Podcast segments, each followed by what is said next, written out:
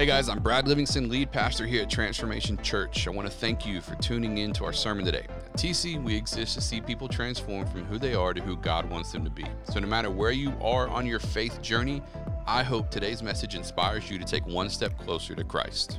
Good morning, TC. Let's give it for Jesus one time across this place.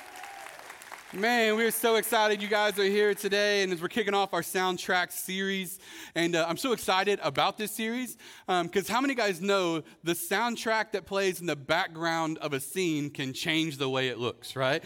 Like as we just saw, and uh, man, we, uh, me and my wife, we go to the movies some. I'm not a huge movie goer. Um, I, I do love movies, but she loves going to the movies. But her favorite part of the movie is the 20 minutes before the movie starts. Come on, where, where are all the previews people at? I want to see the previews. I want to see what's coming up next. I despise you people. You're the reason we all have to sit through them. Uh, so, no, she's a like. Uh, well, if the movie starts at 6:30, I'm like, we ain't got to get there till like 6:45, 6:50. We don't need to, you know. what I mean, she's like, uh, no, we need to get there at six and get our popcorn and get to, you know, like let's get our seats. I want to watch the previews. I'm like, oh dear heavens. So we did that um, somewhat recently. It was a little while back, but we went and we went to the movies and the previews. It was one of those weeks where every single preview was a scary movie. So it was like demonic movie after, that. and I was like, I don't think so, right? And so, but what I thought was funny is like it was one of those deals where as soon as the movie trailer started, it was just like a scene of a house, but it was that eerie background music. Y'all know what I'm talking? And you, immediately you're just like, nope. Come on, y'all know what I'm talking about. You just start staring at your popcorn like I don't even know. I'm not finna get scared by a nun or something. You know what I mean? Like, and so. Uh, and it, and it even furthered what I'm talking about with this idea that the music that plays in the background really sets the scene for what's happening in, in, in what you're watching, right? And I, and I wondered what it translated to our lives because I think we all have soundtracks that play in our lives. Like, like, a matter of fact, you all right now, you have music, you have things that can take you to core memories that you think about, right? Like, to, to case in point, let me, I'll show you if you, you see if it resonates with you. Go ahead and play them, guys. See, some of y'all know already. Some of y'all instantly got transported to a different time, maybe a different life. All right? So some of y'all, some of y'all like, I don't know this music. Don't worry about it. If you don't know it, you don't need to know it. So, but some of you right now, you are you can see yourself in a car with somebody right now listening to it. Now, ladies, this one's for you because I think this one's going to resonate with you a little more.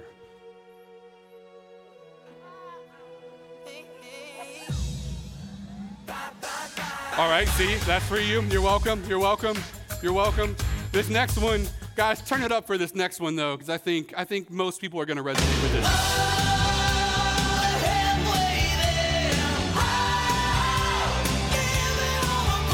There you go. See? You're welcome, everyone from the 70s and 80s. That was for you. You're welcome. I'm not going to leave you guys out, all right?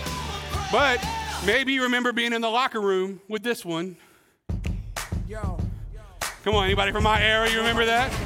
Come on, you got two pins going and somebody's freestyling in the locker room right there. Come on. Yeah, somebody on the drum line that could do this right there. You know what I'm talking about? Exactly. See? Now, there's another one, though. If you did that on the locker, then you're definitely going to remember the next one that's coming up, which is right here. All right, here we go. Come on, y'all know, you know, you remember this song from high school if you were from my era. Some of you are like, I don't know that song either. Don't worry. If you didn't know number one, you don't know number five. All right, so just don't don't sweat it. It's all good. right? Because we all have these soundtracks. Of, listen, some of you, you could go right to a scene in your life where you remember listening to that song in that place at that time, right? When I think of it, like if I listen to Stan by Eminem, right? Like I am transported to my friend Alex's bedroom at his grandma's house, listening to that song on repeat, right? If I like, if, if I hear uh, Hit the Flow by Dirty Boys, I'm instantly transported to Jimbo's Blazer riding down the street on Mobile Highway. Can, it's take, it takes me right there, all right? Uh, if I listen to anything by Dave Matthews Band, I'm instantly transported to Tringa's music, watching a 10 inch TV and seeing the best drummer of all time like play. And I'm like, oh my gosh, this is amazing. Why? Because there's these soundtracks that, like, as soon as you hear them, it takes you to a place, right? And here's the reason I say all this because I believe that all of us have soundtracks that are playing in the background of our lives. Because a soundtrack sets the scene for how you view what's happening in front of you. And many of us have soundtracks that play in our minds that dictate the environment we're living our life in, right? And it's uh, one of the guys, Seth, he wrote this in a New York Times article uh, about how we interact with music. He says this We found it interesting how clear the patterns were and how much early adolescence matters. This also adds one more piece of evidence to the growing scientific consensus that we never really leave middle school and high school. That's what he said. Matter of fact, they did a study and they showed how for females, the music between 11 and 14 years old becomes and shapes the music they listen to for the rest of their lives. That's why, for many of you ladies, the Backstreet Boy NSYNC era is your life song, okay? Like, it will be what you listen to when you're in your 80s, all right? You can't get away from it because it helped shape it for you. Now, whatever, for some of you, maybe you're older than that and it's a different era of music, right? For some of you, you're younger than that, and that's why you can't stop telling everyone Justin Bieber's the best artist all time when we know it's a lie, okay? So, so don't you put him up there with Michael Jackson, Prince, Bruno Mars. None of them. Don't don't start with me, okay? So, but I say all that to say all right. I say all that to say is it shapes. For boys, it's a little later, it's between 13 and 16, which is why it doesn't matter how saved you get, when next episode comes on, you can't help but just like, yeah, I remember that, right? Or whatever the music is from your era. Now, what does this mean for you and this sermon and all of those things? Well, here's what I thought about. Because if music encapsulates a certain era of our lives and it actually creates this background music narrative for what we love, what we listen to, and actually kind of shapes the environment for us, I wonder if our thoughts work the same way. Matter of fact, I put it like this Could it be that the thoughts and ideas we adopt during those time frames also become the mantras that we live by? So, what if the way you were raised, what you heard, the environment, what if all of those things actually cultivated the very mantra, the very background music, the very environment? What if everything that happened to you during this one particular time frame of your life is actually dictating what you hear and the way that you live, even now that you're in your 30s, 40s, 50s, 60s, and so on? What if it cultivated an environment, and what if it's not the environment you want? And using soundtracks as a series, we're going to help expose those things, but then also aim to change some of those things if they're not right for you. In 2 Corinthians 10, 4 through 5, Paul is talking, and he says this. He says, We destroy our, the, I'm sorry, he says, the weapons we fight are not the weapons of this world. Some of you know the passage in a different translation says they're not uh, carnal, right? They're not of this world. He says this, on the contrary, they have the divine power to demolish strongholds. All right? And then he goes on to say this he says, We destroy arguments and all arrogance that sets itself up against the knowledge of God. And this is the part that I want you to get. Are you ready? We take every what? Thought captive and we make it obedient to Christ. And so, what I want to introduce to you today is important because the way we view God, or the way we view ourselves, dictates the way we view God. The background music that plays in our life is also the background music that plays in how we interact with God. And I'm going to show you that in a few minutes. But Jon Acuff says this in his book called Soundtracks. He says, Over the years, you've built a soundtrack about your career, you have a soundtrack for your relationships. You have a soundtrack you believe about your hopes, your dreams, your goals, and every other aspect of your life. In other words, you have something playing in the background, and it is dictating how you view everything else in life. The question is is it what you want? So, I'll create a scenario for you to help you understand how this works. Something good is happening in your life, but because every time something good happened in your life before, something bad happened right after, as you're looking at a good thing, you're hearing bad music. And that's how your thoughts can run away from you, right? And we're going to go to Matthew 13 because in Matthew 13, that's where we're going to stay for the rest of today because Jesus gives us a parable. He's talking with his disciples and he, he gives them a parable about how they're living their life? And how they're interacting with the kingdom. And as he does that, he kind of lays out the framework for what I want to show you today when it comes to our thoughts. And he says this let's read it together. He says, A farmer went out to sow his seed. As he was scattering the seed, some fell along the path, and the birds came and ate it up.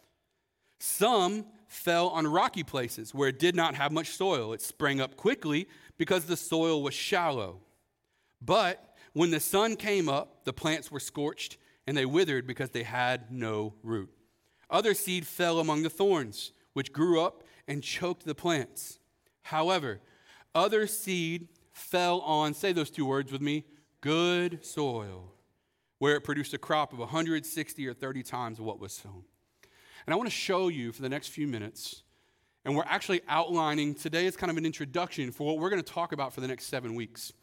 And as we do this, I want to show you how your thoughts are playing music in the background of your life and how those thoughts may be creating an environment where you're not living the life God wants you to live. Because hear me, God doesn't just want to do something to your life. We say it all the time here at TC. He wants to do something, say it with me, through your life. So it's not just that God wants something to happen to you, He wants to do something in you so that then He uses you to do something through other people.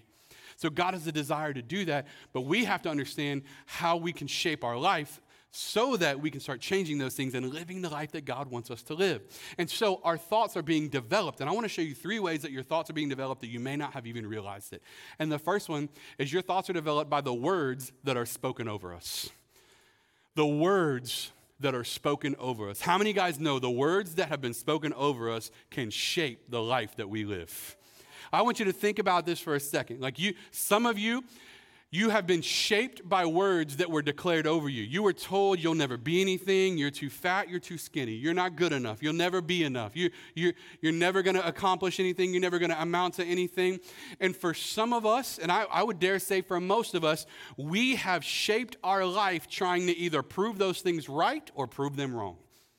Like we've spent so much time, and if we're honest, I believe every single one of us can resonate to a degree with the idea that those words have become our identity.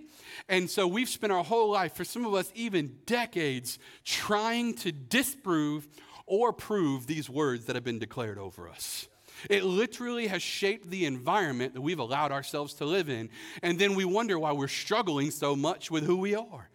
Like we, we've, we've literally embraced it. There's a story about a man named Billy Hornsby who became a great entrepreneur and actually ended up launching ARC, which is the church planting network we plant churches through.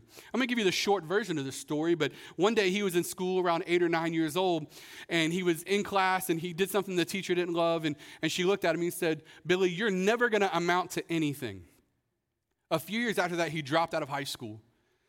And he lived his whole life struggling as a high school dropout. And, and not too long after that, uh, he went and put in an application for an engineering job at the plant. And after you put in the application, the, the, they called him in. They said, Billy, we want you to come in. We want to talk to you because you, the test you took, this assessment, we want to talk to you about it. And Billy said, I know I failed it. I don't need to come all the way up here. Just tell me that I didn't get the job. I'll, I'll keep looking. And they said, No, Billy, we really want you to come in. And he said, I don't need to come in. Just, just tell me I failed. And they're like, Billy, please, Mr. Hornsby, come in. We want to talk to you about this test. And he goes up there. And when he gets there, they said, No one's ever scored higher on this test ever. And the guy looked at him and said, Billy, if you would apply yourself, you could really amount to something someday. And he literally said the same words in reverse to what his teacher told him when he was a kid.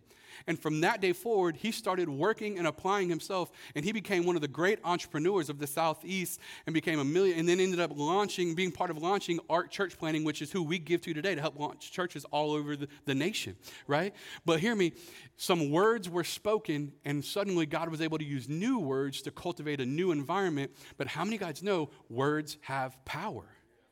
Now, I'm not talking about like spe- name it and claim it gospel stuff or like I'm claiming a boat in Jesus' name. That's not, that's, that's not what I'm talking about, right? Right?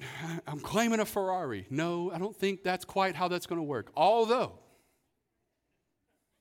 if you get one, remember this moment, all right? I want to drive it. All right, anyway, so, but I say all that to say words have power. That's why Proverbs 18 21 says, The tongue has the power of life and death. I'm going to say it again. The tongue has the power. They'll put it on the screen. What does it say? life and death. Literally, our words have power. And so we need to be careful. Listen, it's not only that they shaped it for us, but how are we shaping it for other people? Scientists have proven that once you speak words into existence, they literally vibrate throughout the universe forever. And if we were intentional, if we paid more attention to the fact that you can never take your words back, how much differently would we speak with them? Like, how, how much differently will we talk to our kids or our spouse or who? Like, it would change the way we interact with one another if we knew we could never take those words back. And so we have to understand that words shape. They shape us. They, they become things that can change us, but it's not just words. How many guys know environments that we were raised in do that as well? So it's the words that were spoken over us, but how many guys know it's environments that we were raised in? How many guys know the environments you were raised in can help dictate who you become? So, uh, uh, for example, I, for some people, they'll, they'll, sit in my office and they'll say, My grandfather was an alcoholic, my father was an alcoholic, I'm going to be an alcoholic. Because some people have surrendered that they will duplicate what they were raised in. Like I, they've just surrendered that this is just how things are going to be. And so environments cultivate it because how many guys know sometimes it's generational? There are so many people that come in and they just say, listen, that's just the way it was. My, my grandmama was poor, my mom was poor, I'm going to be poor. Well, I'm here to tell you today, granted, there are systemic issues and we're going to continue to speak to those things. But for a lot of people, it has nothing to do with what's on the outside, it has to do with what's going on on the inside.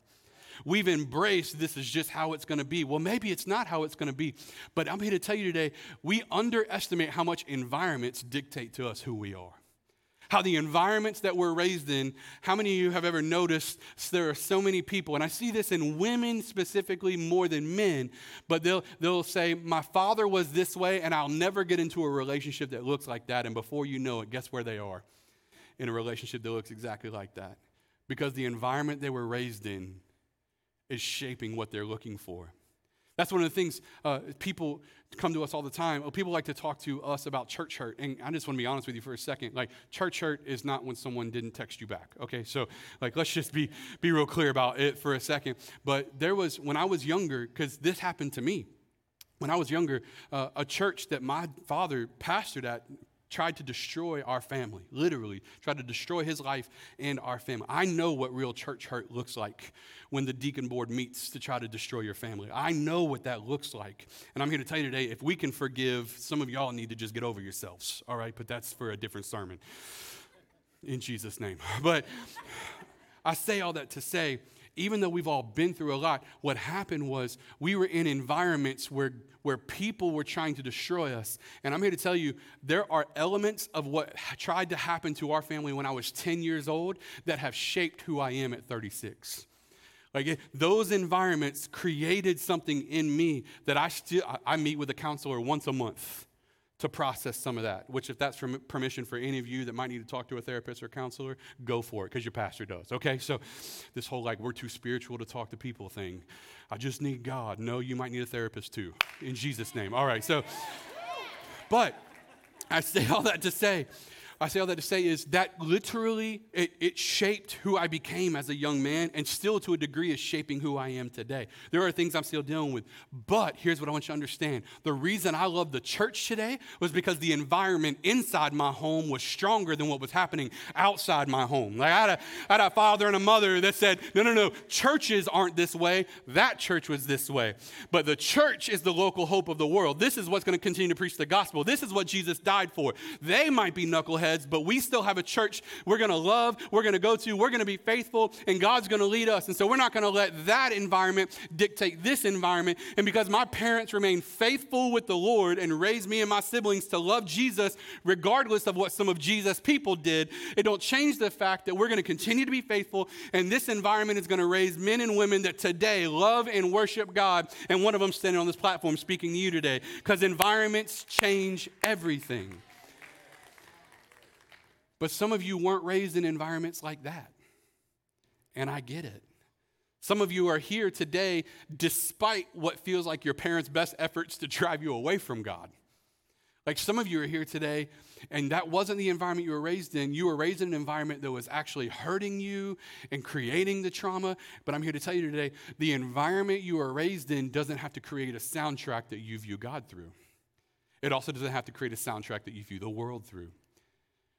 But since none of us can control all of our environment, how many guys wish we could control all of our environments?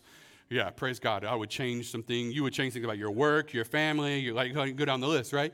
The reality is we can't do that, but we can be intentional about making sure that some of our environments are life-giving.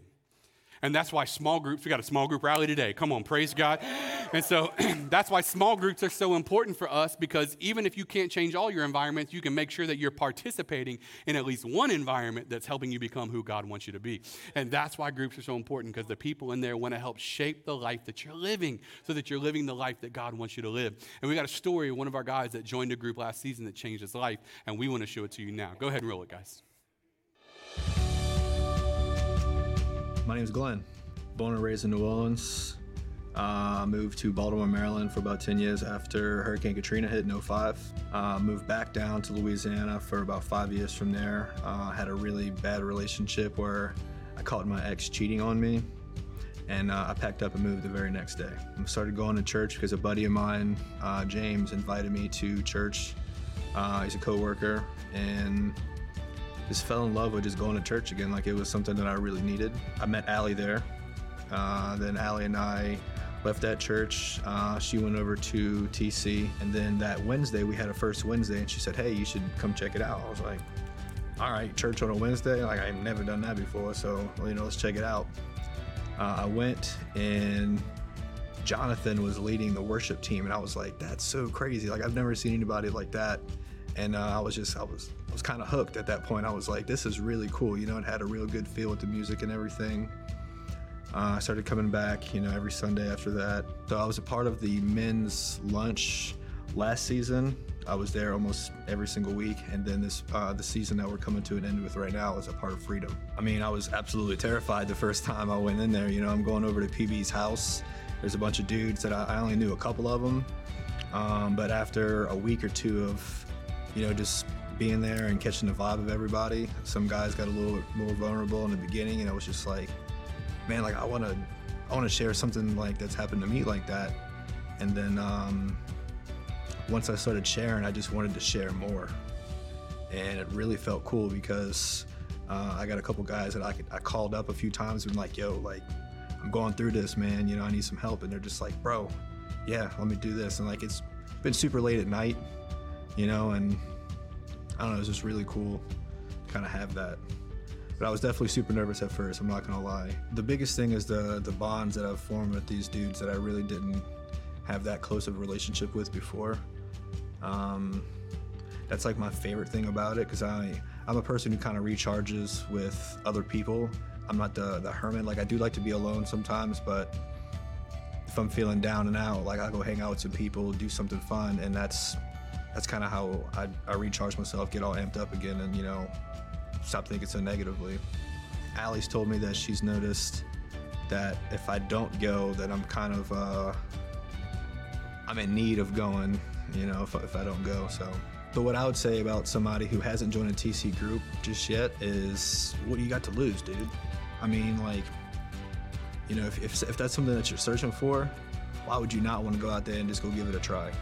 You know, I uh, I didn't feel the most confident when I first did it, but now I'm trying to lead my own group next uh, semester. You know, like I, you just got to go for it.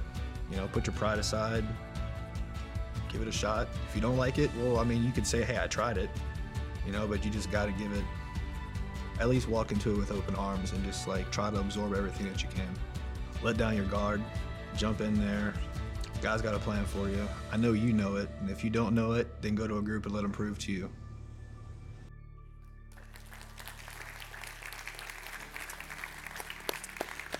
Man, shout out to shout out to, to Glenn, and uh, we don't do this for everybody, but uh, since this is video, him, him, and Allie actually just got married this past weekend. So shout out to you guys.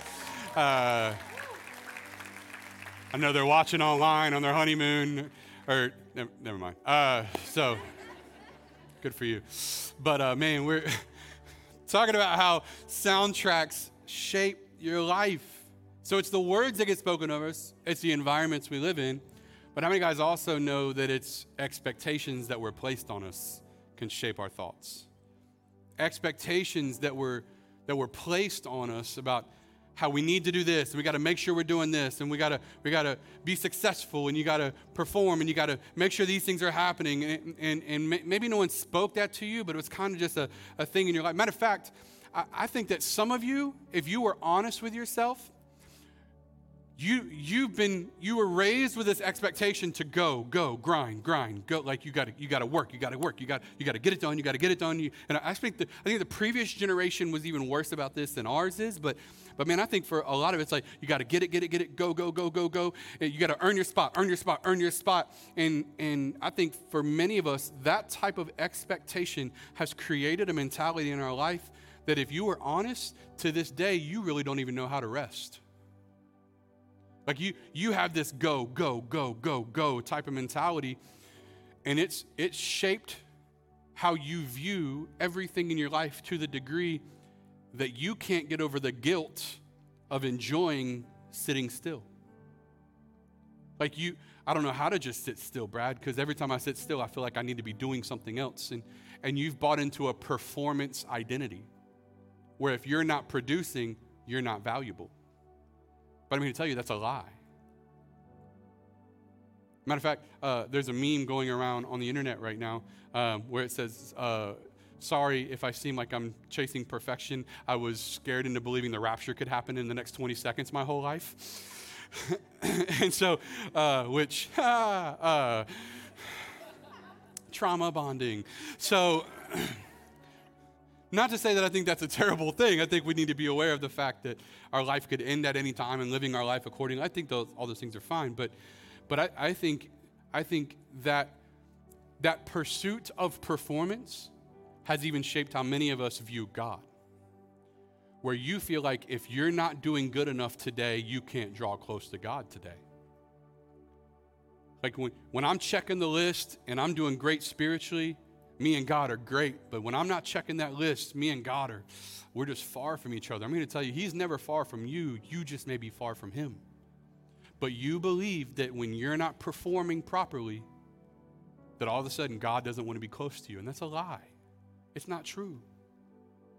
It's something that the expectations have cultivated an environment where the background music of our lives tells us when you're not killing it, you're failing. And when you're failing, no one wants to be close to you. And I think for many of us, it shaped the way we live our life and it shaped the way we view God. But I'm going to tell you, that's not the way God views you. When you're not doing well, your mindset should be, it shouldn't be, I'm really scared of my dad. Your mindset should be, I really need my dad. And maybe growing up, you didn't have that kind of family environment, but I'm here to tell you, eh, that is the way we should approach God.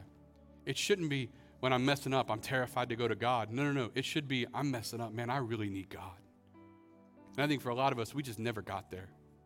We could never quite understand that because the expectations that were placed on us were if you're not doing right, if you're not doing well, you need to get it together because if you don't get it together, everything's going to fall apart and you're never going to be worth anything. And I'm here to tell you, a lot of you, you're trying to do the right thing with God, but it's more of a duty than it is a delight. It's not something you love, it's something you're terrified that if you don't do it when you do need God, you're not going to have someone to go to. But I'm here to tell you today that God is looking for you, He's coming after you. And in Matthew 13, Jesus finishes the parable. And he says this I want to show you something. Because he says this about, remember, we talked about the different types of soil. We talked about the, the ground. So this is what he says Listen then to what the parable of the sower means. When anyone hears the message about the kingdom and does not understand it, the evil one comes and snatches away what was sown in their heart. What's the easiest way he snatches it away? With words, which is the words that were spoken over us. The seed falling on rocky ground refers to someone who hears the word and at once receives it with joy, but since they have no root, they last only a short time. And when trouble or persecution comes because of the word, they quickly fall away. And what is that? That's our environments. Anybody ever been in a situation where you were wanting to draw near to God, but because of the environment you were in, it kept yanking you back away? Friends, situations, right? You started to spring up, but you just couldn't get there. The seed falling amongst the thorns refers to someone who hears the word, but the worries of this life and the deceitfulness of wealth choke the word, making it unfruitful. And that's our expectations that were placed on us. But this is what he says But the seed falling on good soil, say good soil. Good soil refers to someone who hears the word and understands it. This is the one who produces a crop, so a, a bountiful, a harvest, produces something good, good fruit, abundant life, yielding, says this in the text, 160 or 30 times what was sown. Think about it. Though the seed was small, the harvest was large because it was in good soil. And Jesus is specifically talking about the kingdom of God resonating in our hearts in this passage. But again, if you can't own your thoughts to see things properly, then the kingdom of God is always going to have a difficult time setting into your heart. That's why many of you, you've tried to pursue God, but then it keeps falling apart. Why?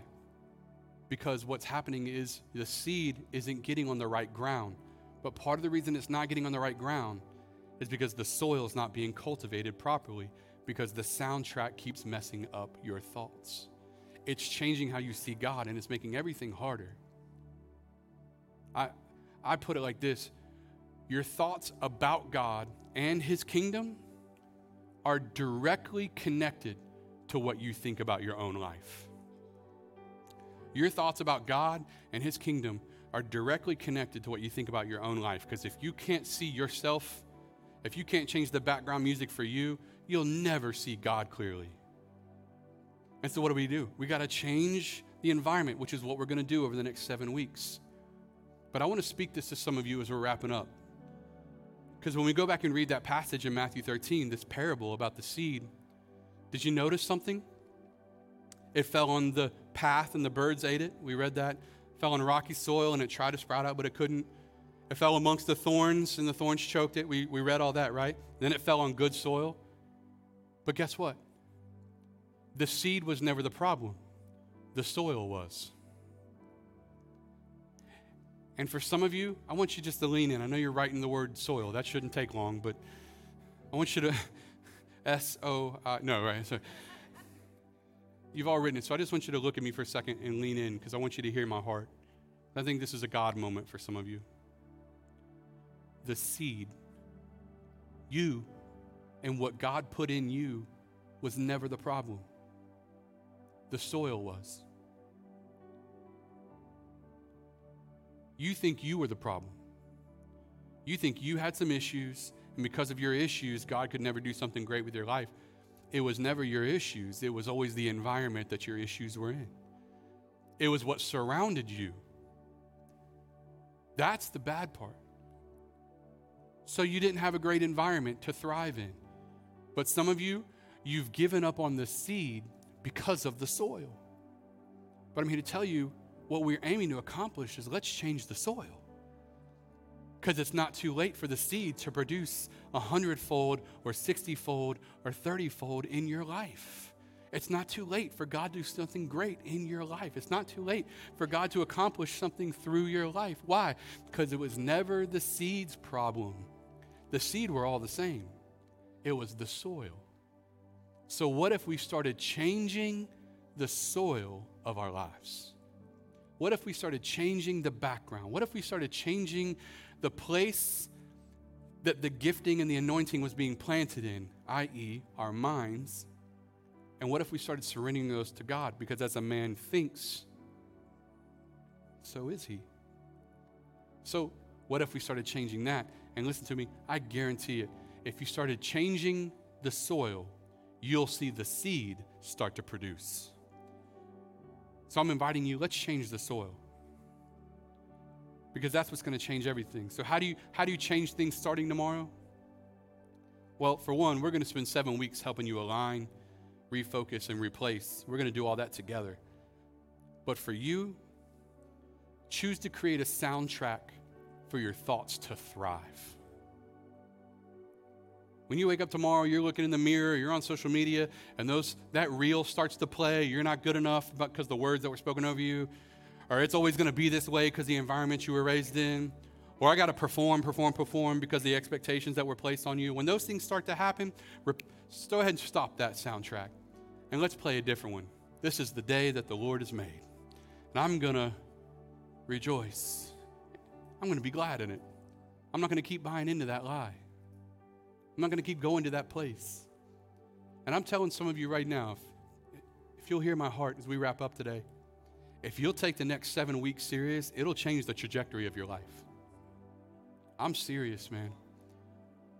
Some of you, you think it's too late because you're 35. I talk to some of you, you think it's too late because you're 25.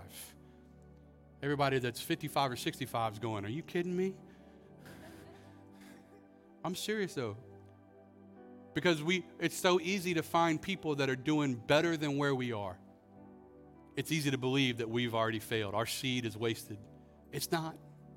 You still got time. God can still do great things. And here's what I've realized. I didn't say this in the 830 service, but I'll say it to some of you. If if you were where you wish you were, say it again. If you were where you wish you were, you would still wish you were somewhere else. So stop thinking that your seed would have been better if you were where you wish you were, because if you were where you wish you were, you would wish you were somewhere else. It's not too late for your seed if we'll start today and start changing the soil. So let's get to work letting God do something great through our life. Jon Acuff says this if you can worry, you can wonder. If you can doubt, you can dominate. And if you can spin out of control, you can soar. So let's make the decision today. Because God wants to do something through us. And if we all did it together, man, that could be something great. And I think for many of you, one of the reasons you've yet to do this is because many of you have spent your whole life trying to make sure everybody else was okay. Your thoughts have run away from you. You've struggled to walk something like this out because you are the person that everyone else goes to when they need help. So you're you're the encourager. You're you're tell you you know everything I just preached today because you're really good at telling somebody else. You don't need to believe those things. You're beautiful. And you look in the mirror and you're like, oh. Am I lying? You're really good at encouraging someone else. You got this. You can be victorious, but when you're trying, you're telling yourself you're never going to make it. It's background music for you. I'm here to tell you today it's time you take at least the next seven weeks and let's put the mirror on yourself. And let's get you where you need to be. Because I, I, put it like this before we can change somebody else's life, what if we started changing our own? Because if we did that, then we could inspire others with the godly life we actually live, not just the one we're trying to give others. We could live it ourselves. So let's make it our mission. Amen. Let me pray for you today. Father, we thank you and we love you. We're so grateful that you you, you meet with us. God, it is your desire that we walk victorious lives that are a declaration of your goodness. So, God, I pray right now for all of us that we replace the soundtracks in our mind, the background music that plays, and God, we would see what you're trying to accomplish. You're not just going to do something great to our life, you're going to do something great through our life. But let it start with us. Help us shape our thoughts better. I pray for every person that that this series, God, would transform our hearts starting today. That we're going to start choosing our soundtracks rather than letting soundtracks just show up. In Jesus' name. If you're here today, you say, Brad, I, I do want to change my soundtracks, but before I can do that, I got to be honest, I need Jesus to be the Lord of my life. Maybe I know about God, but I know I'm not a Christian, but I, I need to be. I'm ready to surrender to Him. If that's you, the beauty of the gospel is that when Jesus died on the cross, he paid for our sins. And to receive forgiveness, all you got to do is believe. Put your faith in Jesus that when he died on the cross, he paid for yours too, and you're forgiven. And because of that, we repent of that life, we turn away, and we start living a life going after Jesus. But today, if you're ready to make that step, we want to invite you to pray this prayer with us, to put words to what you're believing in your heart. And that's that Jesus died and paid for your sins and rose again so I want to invite you to pray this prayer, and the whole church will pray it with you. Say, Dear Jesus, forgive me. Forgive me my sins. Forgive me my wrongs. I believe in you. I believe you died for me. So I give you my life. Make me brand new. Give me a fresh start. I'll follow you forever. In Jesus' name, amen and amen. TC, let's give it up for all those that pray that. Thank you so much for listening today. To make sure you never miss a message, be sure to subscribe to our channel. It would also mean so much to us if you would leave us a review. If you want to connect with us on Instagram or Facebook, just search at Transformation Pensacola. More information about our church or to contact us, feel free to go to mytc.life. MyTC.life is also where you can partner with us financially, and we would love it if you would consider doing just that, as your financial support is a key factor in helping our content channels grow. So I want to invite you to join us next time for another message from one of our pastors as we see people transform from who they are to who God wants them to be. I pray you have a blessed day.